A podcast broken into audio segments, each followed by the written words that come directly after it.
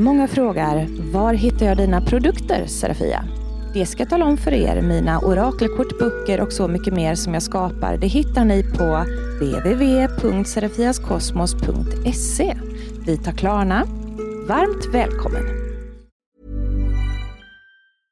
I'm Sandra, and I'm just the professional your small business was looking for. But you didn't hire me because you didn't use LinkedIn jobs. LinkedIn has professionals you can't find anywhere else, including those who aren't actively looking for a new job but might be open to the perfect role, like me. In a given month, over 70% of LinkedIn users don't visit other leading job sites. So if you're not looking on LinkedIn, you'll miss out on great candidates like Sandra. Start hiring professionals like a professional. Post your free job on linkedin.com/people today.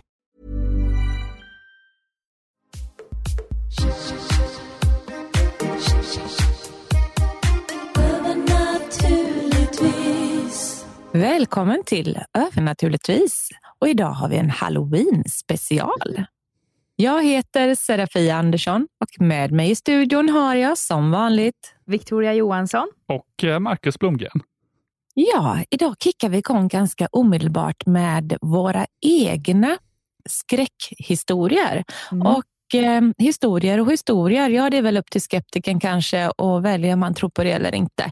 Mm. Men jag tänker berätta någon riktigt läskig incident ifrån eh, mitt liv, alltså något som jag har upplevt, äkta spökhistoria. Och, eh, och så ska ni göra detsamma. Ja. Victoria ska berätta det läskigaste hon har upplevt och eh, så hoppas vi att Markus kan pressa fram en sån med då, Oh, utan ja. på allergi. Jag har en pågående skräckhistoria faktiskt som jag ska, som jag ska dela med mig av. Intressant. Det är så? Mm. Mm. Du, du, du blir jag skeptisk. Och, det är inte, och det är inte att prata med er varje vecka. Jag menar alltså. det är inte det. det jag tänkte.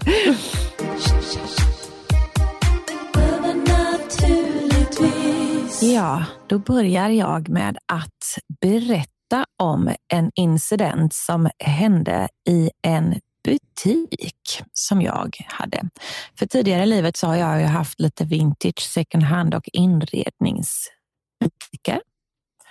Och i den här butiken jag hade då, den låg eh, i Alingsås i ett gammalt eh, hus som ligger på en gård. Jag hade ju då alltså eh, butik samtidigt som jag också var eh, medium och spådom. Så att jag, jag körde liksom lite dubbelt där. Då. Det var eh, precis innan jag gick över till att jobba enbart som medium och spådom på heltid. Så att jag körde lite 50-50 där. För att eh, menar, äh, det finns ju många saker i livet som är kul.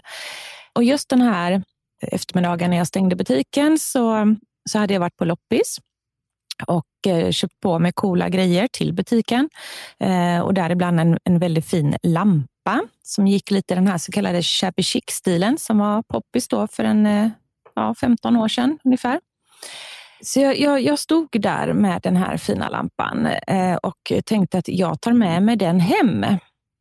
Den stod alltså på man säga, diskbänken då i, i det här köket som hörde till butiken. Och, Mm. eh, att jag lyfte den ifrån diskbänken och ehm, började vira ihop sladden liksom, runt så här lampfoten och eh, tog fram en kasse att stoppa ner den i. För att jag kände så här, den vill jag ha själv. Den ska jag ta med mig hem. Jag hade precis gjort en liten walk-in closet, då, en garderob i min lägenhet. Jag tänkte att den ska jag ha med mig hem. Punkt till slut. Ehm, så fort jag då skulle sätta ner lampan i en påse så började en hylla att gunga något så förfärligt. Och den här hyllan stod mitt emot min kassa och jag stod i kassan och packade ner lampan. Ehm, till saken hör att den här hyllan som helt plötsligt börjar röra sig från ingenstans och gungar och gungar och gungar. Eh, den här hyllan den var gjord i eh, en slags gjutjärn, kan man säga, ett järnmaterial. Och det, var, det var en hylla som eh, jag hade fått av en leverantör till ljus, som var en väldigt rustik järnhylla. Så den var ju extremt svår egentligen. Att, alltså det är inte den första hyllan som ska börja vingla för någon liten vibration i marken, det kan jag ju säga då. Det var ju väldigt tung och stabil hylla. Men den börjar röra sig sidled fram och tillbaks. Och jag, jag står där som ett frågetecken lite grann, för det var nog första gången som jag såg någonting röra sig mitt på ljusan dagen och så tydligt. Så jag, jag, jag blev lite, eh, inte chockad, men jag blev, jag blev fruktansvärt överraskad. Och, eh, Så lät det kanske. Ja, så lät det. jag fann mig ganska snabbt i det här ändå. Och, och, och utbrister liksom från ingenstans kan man väl säga då så här rakt ut i luften att Nej, men jag tar väl inte med mig lampan då. då. Mm. Den får väl stå kvar här då.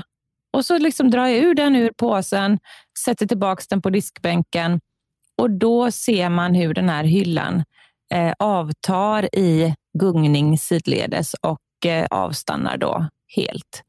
Eh, då när det här momentet som kanske var ungefär en minut långt, då, då blev jag jävla rädd faktiskt. Mm. Det var ju först då jag hann reflektera över att jag kände ju in spontant väldigt snabbt att det här är någon som inte vill att jag tar lampan och det är den som rör hyllan.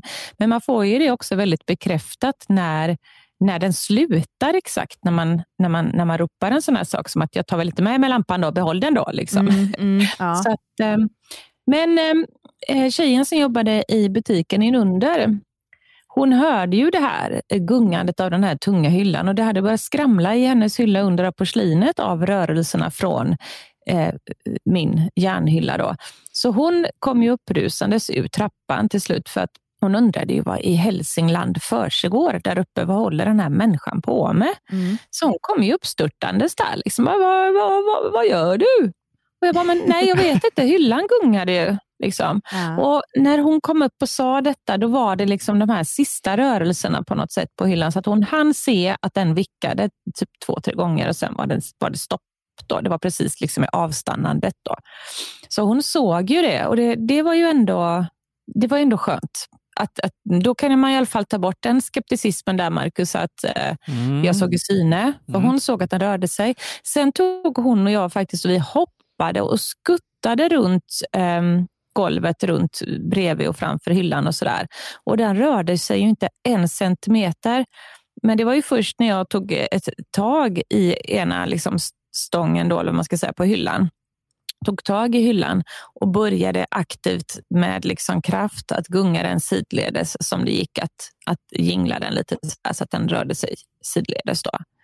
Eh, men det behövdes att man handgripligen tog tag i den för att den skulle kunna göra det. Mm. Ehm, och eh, jag frågat ju henne, som hade, hon hade ju det stora skyltfönstret där nere vid, vid liksom sin butik, så jag frågade var det någon lastbil som körde förbi eller var vägarbete? What the fuck, liksom. vad händer?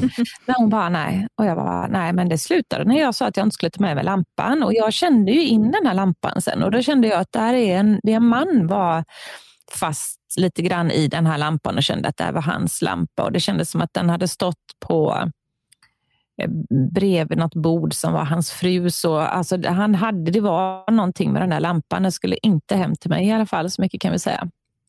Så den fick stå kvar där i butiken och den blev inte såld heller, konstigt nog, för att den var en jättefin lampa. Men jag, jag, det var som att han vaktade den här jävla lampan. Och Sen vågade jag inte gå. Eh, det här var ju det som störde mig mest av hela den här incidenten sen. Det var ju att jag inte längre vågade gå dit eh, och greja och fixa i min butik eller lämna in varor eller så. Jag vågade inte längre gå dit när jag var själv, när det mm. inte var någon annan i butiken. Utan på kvällarna och så, där så åkte inte jag dit och, och grejade, utan jag var bara där uppe tiderna liksom. och sen gick jag lika snabbt som den personen under gick, för jag ville inte vara själv där. Och så kände jag säkert ett halvår innan det släppte. Ja. Och Sen ska jag faktiskt säga att eh, ja, efter ett halvår kanske någonting så sa jag, nej nu får du ge dig med lampan gubbjävel och så tog jag med mig lampan nej, men jag, jag, jag var lite snäll. Jag sa väl jag ska ta hand om den här lampan för du ser ju själv, det är ingen som köper den. Den kan inte stå här all evighet. Jag måste skylta om nu. Jag måste ha, nu ska det in andra saker här. Liksom. Nu, mm. nu ska det vara hösttema. Jag måste ta den här snuttgulllampan liksom härifrån. Eh, ska jag slänga den eller ska den med mig hem? Liksom? Ja. Skärp dig. Ja. ja, sen gick det bra. Det hände aldrig något mer.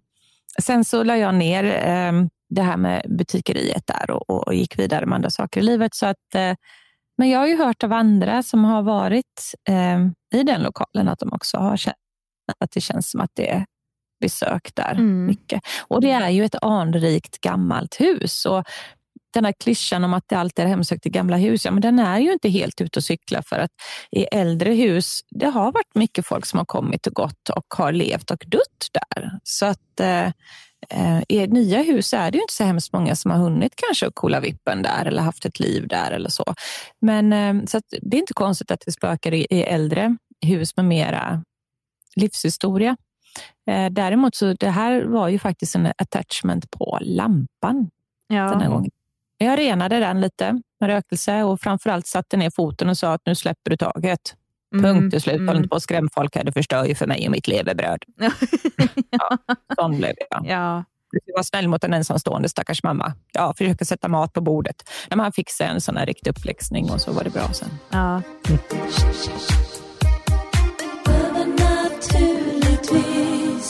Ja, Victoria. Ja. Har du varit med om någonting då? Ja, eh, det har jag. Eh, Det var väl, eh, ja men det var för ett par år sedan var det. Då var jag ihop med en annan jävel, höll jag på att säga. Men, eh, ja, Lite parentes där. men jag var ihop med mitt ex och vi åkte till eh, Marstrand, gjorde vi. Eh, Den här fästningen som finns där på den, eh, ja det är ju typ en ö i princip. Karlstens eh, fästning ja, som den Karlstens heter. fästning, just det. Mm. Eh, Och jag har ju varit där flera gånger, har jag varit där tidigare. Mm. Men, så att jag, och jag är ju lite historieintresserad och tänkte att nu ska jag visa någonting som jag är intresserad av. För han, han var bara intresserad av massa bilmotorer och sånt där. Så tänkte jag men nu ska jag visa dig något som är riktigt coolt. Så att vi stack dit. Och det sjuka var att jag har ju inte haft något, kommer jag ihåg i alla fall, att jag hade inga problem att gå där innan. Men när jag gick där den gången, då blev det som att jag började känna av de fångarna som eh, har varit där på den här fästningen. För att den här fästningen är ju känd för att det, det var ganska tunga kriminella som satt där. Men de Det blev... var det. Ja. det var det. Jag har ju också varit där många gånger eftersom jag har eh, familj eh, och släkt som bor på Marstrandsön och eh, bredvid Marstrandsön. Så att, ja, jag instämmer. Det, Mm. det, det är ett rysligt ställe faktiskt, Ja. energimässigt.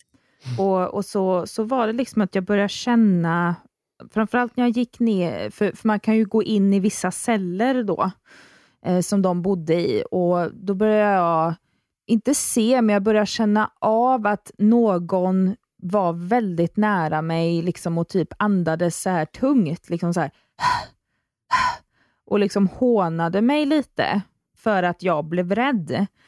Mm. Eh, och så fick jag upp liksom ett ansikte i mitt huvud, liksom vem det här kunde vara. Och i samma ögonblick så visade guiden då som vi gick med, så visade hon eh, lite bilder då som var i den här cellen då, lite tydligare. Och då så såg jag en utav de här då, för då visade de att det var bilder då på fångarna som hade varit i den cellen, eller som bodde där. Och då var det ju en utav de här bilderna, det var ju den här mannen jag hade sett framför mig i huvudet.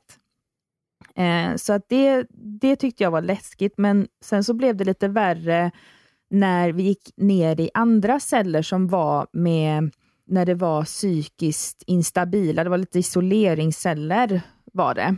Eh, Om där inte det- annat så blev man ju Ja, psykiskt, eh, mentalt Ja. rubbad och eh, helt knäckt som människa var, eh, var i den miljön och var Precis. inlåst där. Precis, men så var det ju då att när man var i de här cellerna då, för de är ju ganska små, de var ännu mindre än de här vanliga cellerna. Och då, då kommer jag ihåg det, för man ser ju då på väggarna då att det är lite inristade grejer med, som fångarna tog med sitt eget blod och grejer. Mm. Och eh, de var ju, blev ju, många av dem som satt där blev ju otroligt instabila och började rista liksom med blod från eh, sina handleder och grejer. Och så Mm. började jag själv känna att jag vill göra detsamma, sjukt nog. Usch! Och, det, Usch! och då blev jag så här, vad i helvete? Och så, så jag, jag var ju tvungen att bara, nej, jag måste gå härifrån. och, och så fick jag ju höra då, liksom, men du som ville så gärna vara här. Och jag bara, ja, men jag Ja. måste bara ut härifrån. Liksom. För det, det blev en sån jävla panik. typ. Så det tyckte jag var fruktansvärt äckligt. Och sen så, ja, det var ju inte trevligt att gå där sen resten av den här turen.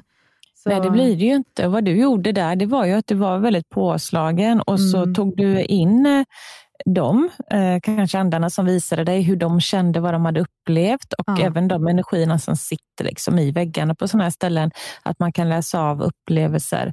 Och om det då också är någon som är ond, liksom, som känner Mm. att nej, men jag, jag, var, jag var sjuk, som den här mannen upplevde först. Då. Mm. Jag var sjukt elak och jag var eh, liksom, jag har gjort jättemycket hemska saker och så när de då går över till andra sidan så märker de att shit, fanns det ett liv efter döden? Det trodde inte jag riktigt och eh, nej, men jag vågar inte gå vidare över till andra sidan för att jag kommer komma eh, i det här helvetet som fängelseprästen alltid domderar om. Liksom. Mm. Så att då är de ju kvar där, men de är ju fortfarande då, om de var hjärtlösa och elaka. För jag menar, några av de fångarna som satt inlåsta där var ju i alla fall inte oskyldiga, utan det är klart Nej. att det fanns psykopater och massmördare på den tiden också, som, som inte är speciellt trevliga som spöken. Så att det, det var vad hände ett sådant som du fick med dig. Och ja, men det, det var liksom så att det hände också så här flera saker, för sen så när jag väl kom ut dit, då var, för de här cellerna har jag för mig, om jag kommer ihåg rätt, att de var bredvid där man hängde folk för. Så då började jag känna att jag fick så jäkla ont i nacken och vid huvudet, precis som att det vore en snara runt halsen på mig.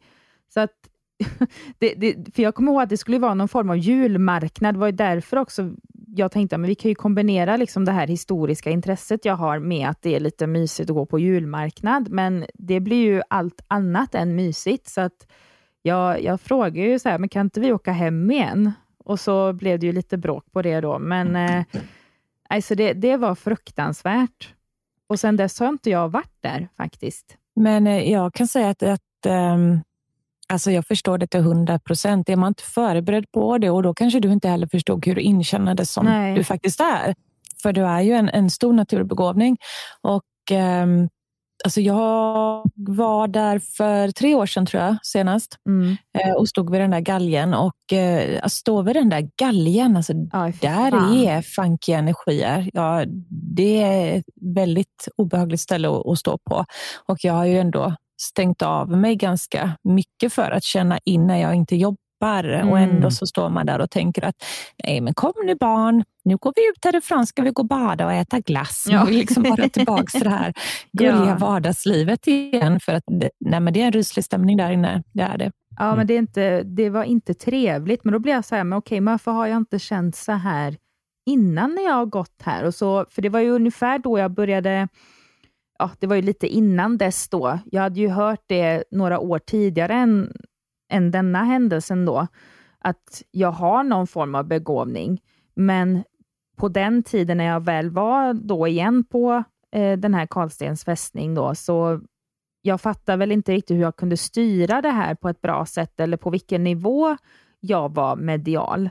Så att det är klart att när jag, när jag var med om allt det här, då blev jag liksom så här, men vad, vad, vad fan vill ni? Varför gör ni så här mot mig? Och liksom att det, det blir liksom skräckupplevelse på skräckupplevelse. Det, och jag var ju helt slutkörd. Jag, jag, jag gick och la mig direkt när jag kom hem, men jag var ju livrädd för att sova, för jag började ju se så här konstiga bilder och grejer framför Ja, mig. men du var, var väldigt påkopplad den dagen. Ja. Det finns ju olika saker som gör att vi stundom är mer påkopplade eh, än andra perioder i livet. Och Mm. Det kan ha att göra med att vi plötsligt har våra chakran väldigt bra balanserade eller eh, andra saker i kroppen som gör att vi verkligen är på topp medialt. Och då, Mm. då kan man se mycket saker och få till sig saker väldigt starkt jämfört med dagar då man kanske är eh, lite ur gängorna, stressat en längre period och sådär. Då, då går förmågorna ner. Mm. Ja, Jag Men, tror att det mer var så här, för den killen jag var ihop med, eh, han eh, var väl inte alltid snäll, var han inte mot mig och kunde behandla mig väldigt dåligt. Så att jag kände ju av, alltså typ att jag sökte mig mer till exempel till att eh, få lite budskap som var av övernaturliga ting. Så att jag tror Mm. att jag på så sätt var lite mer öppnare än vanligt eftersom att jag befann mig i den situationen. Men där och då, då blev jag ju liksom så här, jag vill bara gå på min julmarknad och köpa såna här eh, marsipangrisar och vara lycklig en liten stund. Jag vill, inte, jag vill inte känna att jag vill skära i mina handleder och att jag Nej. hänger mig själv. Det första jag gör är att det är en gubbe som flåsar mig i nacken. Det, Det är fruktansvärt otäckt. Nej, så mm. det, det Marcus, tryck på den där jävla skrikknappen som du gjorde på ja. mig. ja, så ska det se ut. Mm. Ja.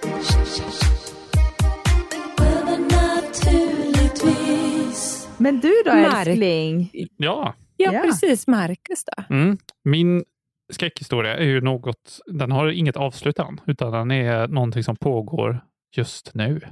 Eh, och Åh. förra veckan, så i tisdags, så beställde jag ett surround-system. Men sluta! Sluta, tyst, tyst! Jag, låt mig Okej. berätta min Ja, spökhistoria ja, nu. För den är läskig Ja. på mitt sätt. Eh, så beställde jag ett surround-system. Ett jättebra surround-system. Och 9.1-ljud. Jag ska inte uttråka er, den majoriteten av tjejlyssnare vi har. Som inte, Ja, men inte definiera så. Nej, men av, av kvinnligt kön enligt statistiken vi har. Ja, okej. Jag ska inte uttråka med Mm. tekniska detaljer, men det är ett väldigt bra surround-system Mm. som många killar hade uppskattat en väldigt djup och detaljerad beskrivning av. Men det kommer jag inte gå in på som sagt. Och Eh, det kan finnas tjejer som gillar det. ljud. Men, Ja, det absolut. Ja. Men, men, Mm. men, Men Fast skit- de är här för andligheten. ja, ja. tyvärr. Eh, och beställde det systemet. Det stod att det skulle ta tre dagar Mm. att levereras. Tänkte, åh, det kommer vara en helg med, med nytt ljud, med surround-ljud. Vi har inte haft surround-ljud innan. Vi har väldigt, ganska dåligt ljud just nu. Nej, det har vi inte, men eh, okej. Jo, Är, eh, är detta till tv-apparaten vi pratar om? ja, det är till vad? tv-apparater, ja. Precis. Och det är inte, Jaha. det är jättebra ljud. Det är bara att han hör ju varenda liten detalj som är dåligt enligt honom. det så är att- åtminstone inte surround-ljud. Låt mig, låt mig ha min spökhistoria ja, ja, nu. ja, Just nu, ja, just nu Mm. lever jag levande mardröm med fruktansvärt skitljud. eh, och därför beställer jag det här surroundsystemet. Då. Tre dagar, det kommer till helgen. Då kommer jag kunna börja, ja, men börja kunna leva igen, helt enkelt. Eh, Jaha, så- tack för den. Mm. på, på ett plan.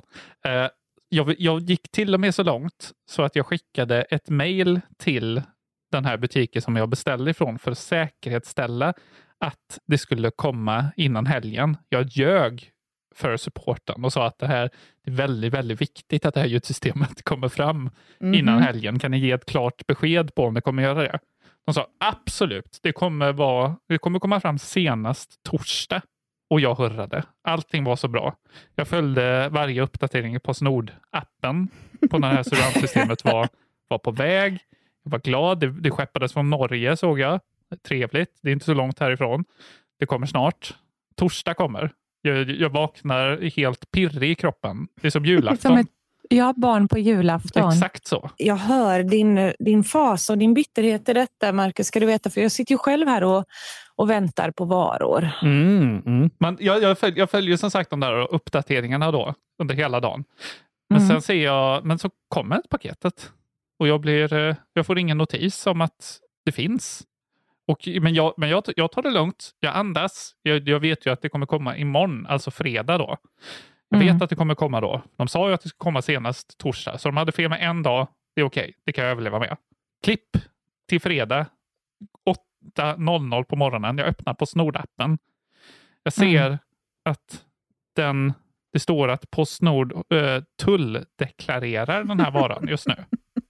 Och så är det stor röd, Ja. röd liksom symbol. Vi kan inte, och så ser jag då de här fruktansvärda orden. Vi kan inte beräkna leveranstiden. Oh, Fruktansvärt. Det vill man ju inte se. Men jag, jag, jag håller ut lite till. För det kanske, kanske kan de deklarera det, tulldeklarera lite snabbt och skicka det vidare. Det är ju bara tre timmar härifrån, typ, som, det Mm, håller, som ja. den, den hålls gisslan, det här Ja. ljudsystemet. ja, det är så du känner. Ja. Ett gisslantagande av, av eh, ja, som ett, ditt, barn. Liksom. Ja, verkligen. Ett gisslandrama. Som på, som Precis. Men jag tänker, det, nu, för nu, det måste ju komma nu innan helgen i alla fall. Det, det, det, det får komma sent på fredag då, i alla fall. Men det, det kommer inte. Det kommer inte. Det blir fredag kväll. Nej. Jag får sitta fast med det dåliga ljudsystemet en hel helg till. Åh fy din stackars Det är sate. riktigt hemskt. Men, men jag tänker, det kommer ju komma på måndag. på måndag kommer det här systemet komma. Jag får en hel, en hel vecka med det här underbara, fantastiska ljudet. Måndag 08.00. Jag öppnar Postnord-appen. Varan tulldeklareras av oss. Igen! Samma uppdatering. Samma jävla uppdatering. Den sitter alltså fast i tullen. Tisdag 8.00 tulldeklareras. Fortfarande. Onsdag idag tulldeklareras. Den är fast. Och vad, vad har det Den här... är fast. Jag kommer aldrig få det här känns ljudsystemet. som en sån där tidsloop. Liksom. Man har fastnat i någon sån här twilight zone som man sa på min tid. Ja, Har du ringt dem? jag kan inte. Det finns ingen att, det finns ingen att ringa. Jag kan inte jag vet att det är hopplöst att ringa Postnord i Norge eller deras liksom kontor där och fråga kan ni snälla tulldeklarera lite snabbare så att jag kan få njuta av mitt ljud idag. Liksom. Jag kan komma och hämta det. Jag åker dit tre timmar. Oslo? Ja, Ja. det är inte så långt. Och liksom går, åker dit och, och liksom bankar på deras dörrar utanför. snälla, snälla, snälla kan jag få mitt paket. Det är min skräckhistoria. Ja. Inget spöke alltså? Mycket, Alltså my- något mycket, mycket värre. Någonting som, som finns och är påtagligt. Ah. Ett Mm. surround-system alltså. Ja, och tulldeklarering Och tull, Tullverket också. Tullen. Ja. Tullverket. Ja. Serafiaskosmos.se Det är min nätbutik och i den så hittar du mina produkter, mina böcker och mina orakelkort. Nu är det ju dessutom massa nyheter på intåg över hela hösten och vintern. Så att jag säger god jul i förväg. Handla dina julklappar hos Serafia på serafiaskosmos.se.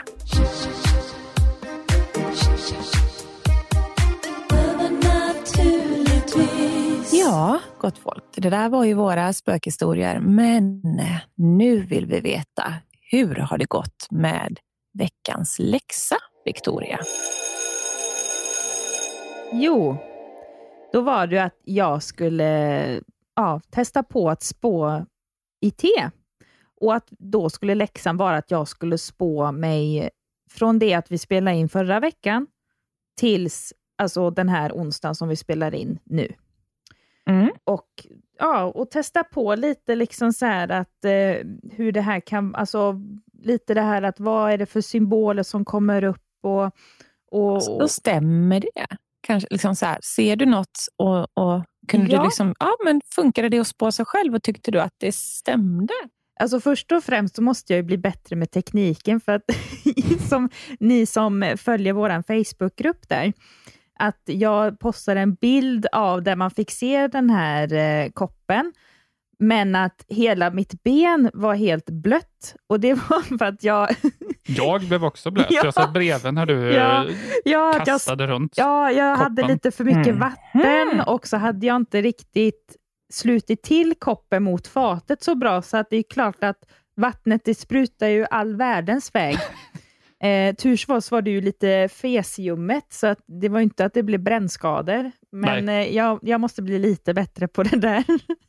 För det är inte du har inte skollat familjelyckan nu i alla fall, allt är lugnt. Ja, fortfarande. precis. Nej, men jag tänker så här i framtiden om jag skulle spå andra, liksom, så, så går de därifrån med brännskador, eller man får ringa akuten, det är inte så trevligt. Så Det är får inte jättetrevligt. Nej. Men det är ju sådär med spå te, att det, det krävs... Eh, man, man får, gör det några gånger, liksom, så Ja. får man, eh, kommer man kläm på det där snart med hur mycket vatten och hur mycket Precis. teblad och ska mortla det mycket eller lite. Eller, alltså man, man, övning ger faktiskt färdighet. Precis. Det det. Nej, men jag fick upp, alltså jag fick självklart, för det brukar jag ändå få när det är någon form av budskap eller att man ska liksom eh, spå med någonting, att jag får mycket djur till mig.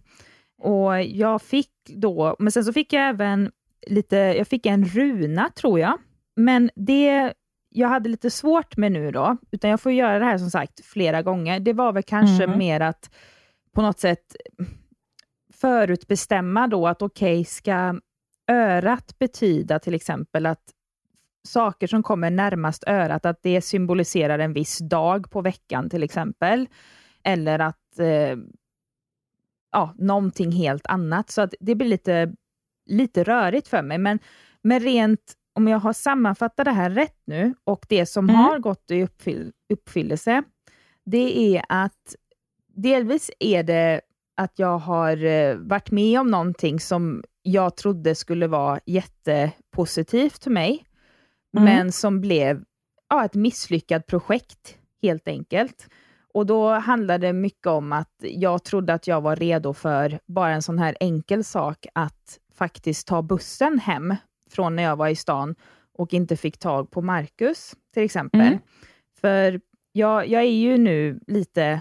Jag har inte fått diagnosen att jag är utbränd, men ja, det är ändå att jag är väldigt starkt påverkad av stress nu och är sjukskriven för det. Så att när jag väl åkte den här bussen, och jag tänkte så här, för det kändes jättebra och sådär, men när jag åkte bussen, eller inför det, och jag inte fick ta på Marcus, så fick jag de här panikkänslorna. Eh, och det blev skitjobbigt för mig. och sådär va. Så att det Mm. var ju ett slags misslyckat projekt när jag ser tillbaka till min vecka i helhet. Men också att den här händelsen har ju gjort att jag har kunnat på något sätt acceptera mina känslor. Att ja, men nu är det så. Nu jobbar vi en dag i taget. Som det var en annan Mm. symbol jag fick. Men, men också att den här händelsen gör att, liksom att jag tog mig själv och mitt mående lite mer på allvar än vad jag gjort tidigare. Så det, och det har ju gett mig då, som en annan symbolik jag fick också, det, det är ju det här med att jag ska jobba på mig själv för att kunna liksom delvis bli lyhörd för det jag känner, men också att jag ska ta makten och göra mina egna val på ett bättre sätt och inte kanske lyssna på vad alla andra säger och gör. Eh, och det är Mm. ju ja, lättare sagt än gjort när man heter Victoria Johansson och bor i Uddevalla. Det är Eh, så. ja. Men så summa kardemumma där så kan man säga att du, du kände ändå att du hade sett symbolik i koppen Mm. som stämde överens med det som du sedermera upplevde, både genom det här ja, jobbiga situationen som uppstod på bussen som inte gick riktigt som du hade tänkt dig Ja. eh, och så vidare. och så vidare. Precis. Ehm, men, så sen, men sen också det här att jag fick också till mig det här att, att eh, även om det känns jobbigt och så här, att prata om att jag inte ska vara rädd för att liksom me, alltså ge den här typen av berättelsen för andra. Eh, och därav så väljer jag nu att faktiskt ge den här jättejobbiga händelsen nu i podden, eh, Mm. för att det kan hjälpa andra. Men också att det kan stärka mig själv och att det här är ett steg för mig att liksom, eh, ja, ta mig vidare och att det kommer bli bättre. Men sen så var det en grej som jag fortfarande kan vara lite så här, eh, ja men typ att det kanske inte riktigt har hänt än, för jag kan inte komma på liksom någon händelse som på något sätt symboliserar det jag såg i koppen.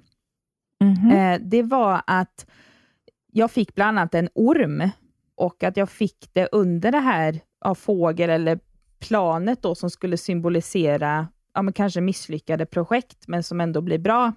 Och att det här, den här ormen då, eller att det är liksom någonting jag behöver vara försiktig med, det, att det kommer meddelas någonting från någon som har ett namn som börjar på L.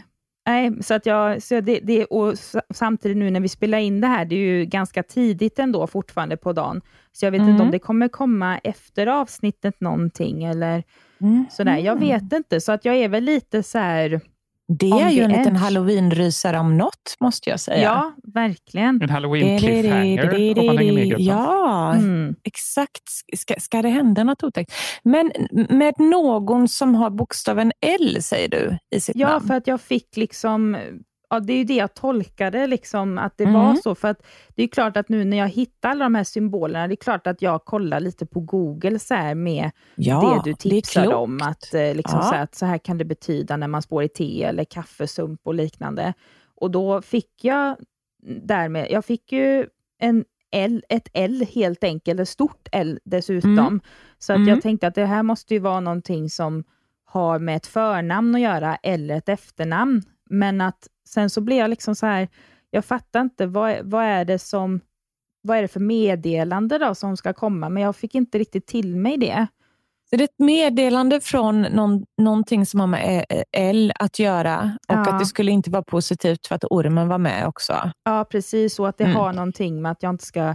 Att det kan vara någonting med att jag inte ska ta på mig någon skuld eller någonting, men jag vet inte Mm. vad det skulle kunna vara. L som är lärande. Ja, jag vet inte. Vi, vi får fundera på, Mm. på detta och sen så får du återkoppla eh, igen. Ja. Det där blir man ju lite nyfiken på. Mm. Eh, ja, men eh, då fick du eh, toppbetyg där. Du gjorde läxan och du tolkade in symbolerna eh, på ditt sätt. Eh, du sökte runt och tänkte vad kan fågel eller fisk eller flygplan eller ja, förstå, Ja. förstår man rätt där. Vad, vad det kan betyda att man googlar runt eller slår i böcker eller tänker själv vad det symboliserar för en och så Mm. eh, tolkar man ut efter det. Precis. Så att, jätte, jättebra gjort. ja, tack. Ehm, och, Oj. Vad var det? Oj, jag trodde jag hade, jag trodde jag hade applådknappen Aha, här, men jag kom på att det var ju en läskig ljudeffekt som jag hade spelat in. Men det får duga nu. vad var det? Det var Victoria. Jag försökte, medan du kollade dina paket så testade vi att spela in lite spökljud. Och så, ja. Det blev väldigt läskigt. Snälla rara. ja, det var, Ja, ja, men att det jag, var så jag får- Victoria lät på bussen. Typ. Men, men, men du höll dig i det där handtagssnöret som finns ibland på bussar. Ja, precis. Ja. Du, jag ska tala om för dig, när jag hade panikångest, eh, Mm. när jag var i övre tonåren så hade jag ett år av eh, panikångest och det var ett av de absolut värsta åren som jag haft i mitt liv. Eh, då kunde jag absolut inte åka buss utan jag var tvungen att ha med mig mamma eller någon hela tiden som skjutsade mig med bil. För jag fick panikattack, jag fick yrselanfall Mm. och jag, jag vågade inte vara själv. Eh, och jag klarade inte av det här med att åka buss. Det var för mycket intryck att Mm. ta in av andra människor. Och jag kände mig väldigt sårbar. Jag började få såna jobbiga tankar som om jag svimmar nu. Vem fan vet vem jag är då? Hur, hur ska ja, de hjälpa mig? Alltså mycket sådana här jobbiga tankar. Mm. Och det, det är tyvärr sådana tråkiga tankar man får när man är eh, har något posttraumatiskt eller någonting annat som, Mm. som kommer över en. Jag vet ju än idag inte riktigt 100 procent vad... Jag vet att det har hänt mig saker som liten som jag inte minns och jag vet att min morfar hade gått bort ganska så eh, på ett tråkigt sätt mm. eh, ett halvår innan jag fick den här eh, panikångesten. Så det, det var ju posttraumatiskt som, som kom där. Men, eh, nej, men det där med att åka buss, eh, att vara ensam, att inte ha eh, en trygghet med sig Mm. som hjälper en att styra upp saker. Man blir väldigt, väldigt påverkad som människa Mm. där. Mm. Så att, eh, Ja, men det, var ju, du... det var ju det som var också, så för de här panikkänslorna, det blev ju när, när jag gick där på stan. Liksom. Eh, och det bara kom helt plötsligt över mig. Och så Mm. försökte jag få ta på Marcus, här, för vi hade ändå kommit överens om att han skulle hämta mig då, eh, när jag var färdig med mitt och sånt där. Och jag ringde han, men han svarade inte och då blev det ju värre och värre allting och det kom mer och mer folk. Och, och då blev det exakt så här som du sa, att man börjar liksom tänka så här jättemörka tankar. Men tänk om Ja, jag svimmar eller Mm.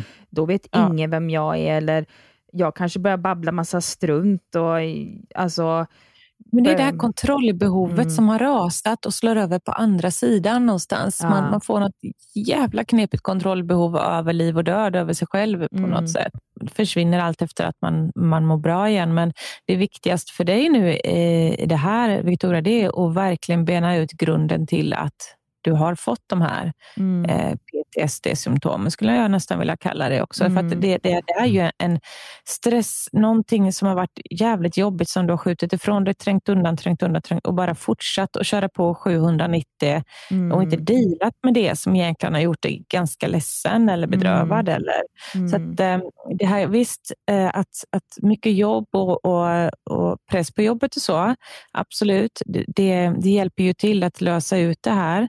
Men det kan ju också ligga saker som är faktiskt ännu längre bak i, i bagaget som mm, har varit med här eh, som en utlösande faktor.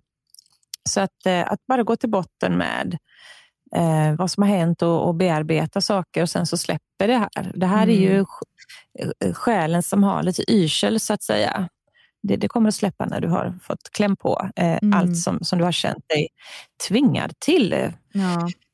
Men även om jag ändå klarar läxan väldigt bra, så det är ju klart att jag har ju, som jag sa lite där tidigare, att jag har svårt att kanske liksom veta att i vilken ordning jag ska kanske tolka det som kommer i koppen eller på vilken sida eller eh, ja, överlag. Liksom, var, var, ska jag börja någonstans eller ha någon slags steg för steg-guide. Men, men jag hörde ju det, Serafi, att du ska ju faktiskt ha en, komma med en ny bok här som handlar just om att spå i te. Stämmer det? Det stämmer och den är på G. Och Det blir en, en, en mindre men, men, men ändå väldigt fullmatad med infobok. Och eh, Det är ju svårt att lära sig via distansradio så här som vi har spelat in.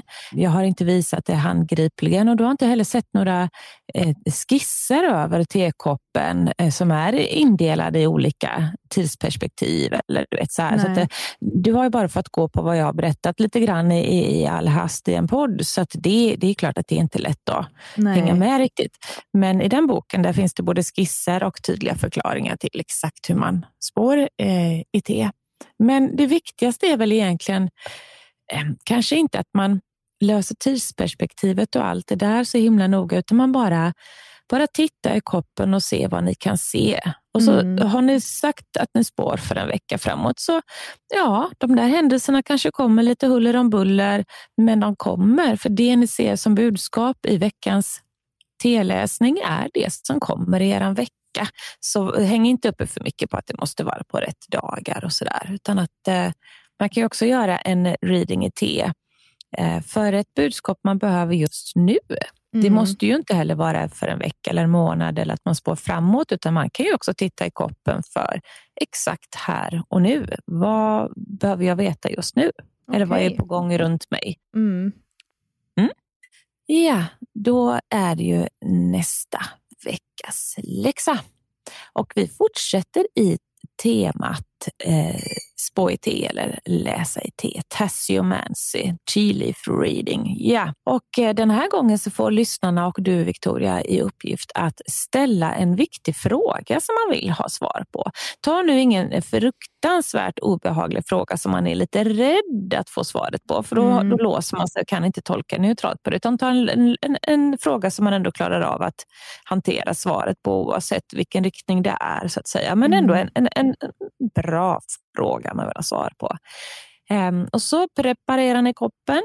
Ehm, ni mortlar eh, om det är lösviktste eller så tar ni vanliga tepåsar, öppnar dem, häller i koppen, har i vatten, drick en klunk om ni vill eller två och sen tar ni kopp och fat och sätter ihop och så låter ni vattnet sippra ut tills det bara är teblad kvar i koppen, men gärna med pytte lite vatten kvar så att de ändå kan röra sig lite jäklans grann när man skakar runt dem så att det inte är snustort bara. Men det ska inte vara rinnande heller, hoppas jag att ni förstår. Vilket ni kommer lära er om ni gör det här ett par gånger så kommer ni fatta själv hur mycket ni ska Ja, och så centrifugerar ni runt koppen några varv sådär. Snurr, snurr, snurr i hastiga tag. Håll hårt i kopp och fat så att inte det flyger iväg. Och sen vänder ni upp koppen igen och läser. Ställ frågan innan ni centrifugerar så att säga mm. och låter bladen hamna där de ska vara för att ni ska kunna få rätt symbolik och rätt tolkning. Eh, och så får ni tolka svaret på det, eh, så får vi höra sen om det är saker som har slått in då eller om ni förstår svaret eller om ni tycker att det var ett, ett bra svar. Fick ni något klokt ord till och med med på köpet när ni, när ni liksom tolkade in det här? Mm. Och jag tycker att du till exempel i din utbrändhet fråga koppen vad, vad är det för händelser och vad är, vad är det för något som, som är den största orsaken eller som ligger bakom det här? Mm. Det kan vara en intressant fråga för dig att nysta lite, även om du antagligen vet det mesta för att du har stressat väldigt mycket i ditt arbete. Ja, men eh, absolut. Det tror jag definitivt på. För Jag tror att det är lite mer underliggande saker också än bara det, men det var väl det som var utlösande katalysatorn, om, om inte annat. Precis, visst var det så med jobbet, men jag tror att du har fått göra andra till lags eller fått göra på andras villkor så jävla länge på något sätt med, med, med fler saker ur ditt liv. Så att eh, mm. här gäller det verkligen att eh, nästan göra en liten sån här kognitiv beteendeterapiändring. Ja. Men du behöver förändra ett synsätt på dig själv och ett synsätt på eh, vad vad du vill och vad, vad, vad du ska, är skyldig andra människor på något Precis. sätt. För du är inte skyldig andra människor ett jävla... Var, var, och ens nöjdhet och lycka ligger i ens egna ansvar. Du tar inte ansvar för att andra ska vara nöjda. Det Nej. tror jag också är en stor grej där, får jag till mig. Mm. Men vad fint, då, då kollar du med koppen. Ja, Och så eh, hörs vi i gruppen, vår Facebookgrupp, över naturligtvis. Mm. Och i den så fortsätter vi att visa upp våra fina tekoppar och jag kommer att göra någon mer live än att visa när jag spår i te. Och på Patreon, där kommer det nytt och kul material. Man får ju avsnitten eh, lite tidigare också. Nu har vi spelat in på onsdag två dagar Ja. i rad, så man får det på och det onsdag ber vi om kväll. ursäkt för.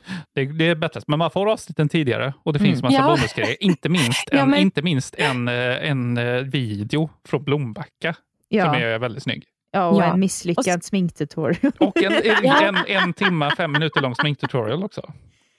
Och så ska jag göra någonting trevligt åt det. Jag har sagt det förut, men jag eh, vet inte riktigt hur jag ska bära mig åt. Men jag får filma in på telefonen och skicka filmen till dig då på något sätt, Marcus. Så lägger du in den i Patreon, Ja. eftersom jag inte vet hur man gör. Det löser vi. Det löser vi. Men om man är med i den klubben så vet man inte när saker dyker upp. Men det dyker upp saker. Och Ja, man vet inte vad det är för något. Men, men saker kommer och de kommer någon gång.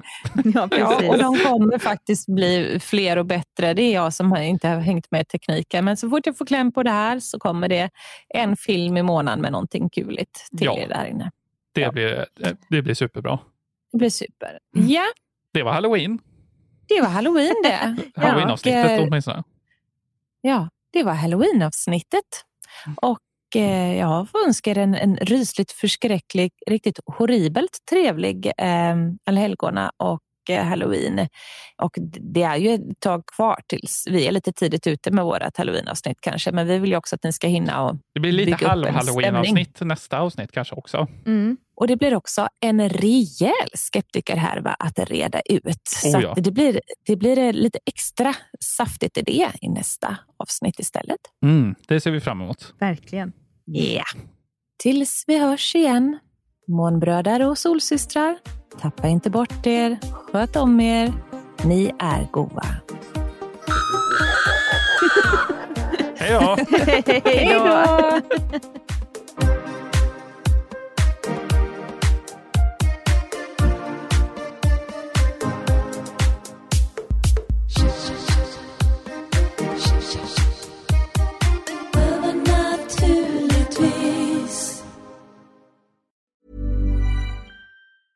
Planning for your next trip? Elevate your travel style with Quince. Quince has all the jet setting essentials you'll want for your next getaway, like European linen, premium luggage options, buttery soft Italian leather bags, and so much more. And is all priced at 50 to 80% less than similar brands. Plus, Quince only works with factories that use safe and ethical manufacturing practices. Pack your bags with high-quality essentials you'll be wearing for vacations to come with Quince. Go to quince.com slash pack for free shipping and 365-day returns. Många frågar, var hittar jag dina produkter, Serafia? Det ska jag tala om för er. Mina orakelkort, böcker och så mycket mer som jag skapar, det hittar ni på www.serafiaskosmos.se. Vi tar Klarna. Varmt välkommen!